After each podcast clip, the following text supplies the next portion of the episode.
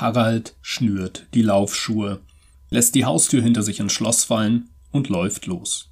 So früh ist noch niemand auf den Beinen. Die frische Morgenluft vertreibt die Müdigkeit. Aus der ärztlichen Anordnung, sich mehr zu bewegen, ist ein festes und liebgewordenes Ritual geworden. Jeden Morgen, bei jedem Wetter, Harald läuft. Dass er dafür etwas zeitiger aufstehen muss, nimmt er gern in Kauf.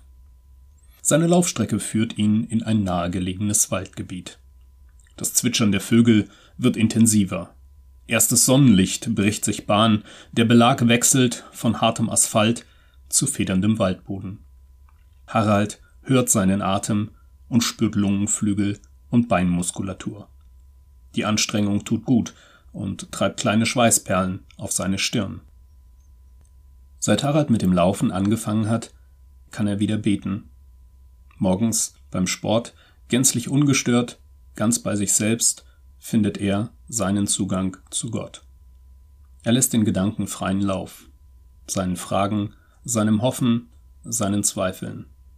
Auch Angst und Versagen spricht er aus. Keine wohlformulierten Gebete, nichts Fertiges, nichts Druckreifes, ganz und gar nichts für die Öffentlichkeit. Eher so unsortiert und unfertig, wie man sich morgens vor dem Frühstück fühlt.